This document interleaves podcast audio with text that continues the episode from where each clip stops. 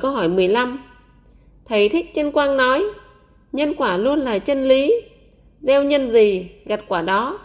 Nhưng nhân quả không khô khen, tàn nhẫn, lạnh lùng, mà có sự linh động và có tình cảm, bởi có thần thánh ở trên cao.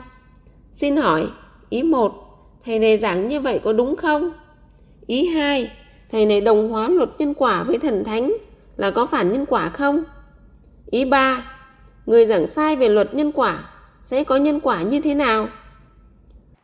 Ý 1, thầy này giảng tầm bậy, không biết chút gì về đạo Phật. Ý 2, thầy này đồng hóa luật nhân quả với thần thánh là có phản nhân quả không? Thầy này nói quá bậy bạ, không hiểu chút gì về đạo Phật hết. Ý 3, người giảng sai về luật nhân quả thì bị nhân quả hết. Còn như thế nào thì làm sao biết được? Tùy theo sự sai nhiều hay ít mà các vị thần thực thi nhân quả thi hành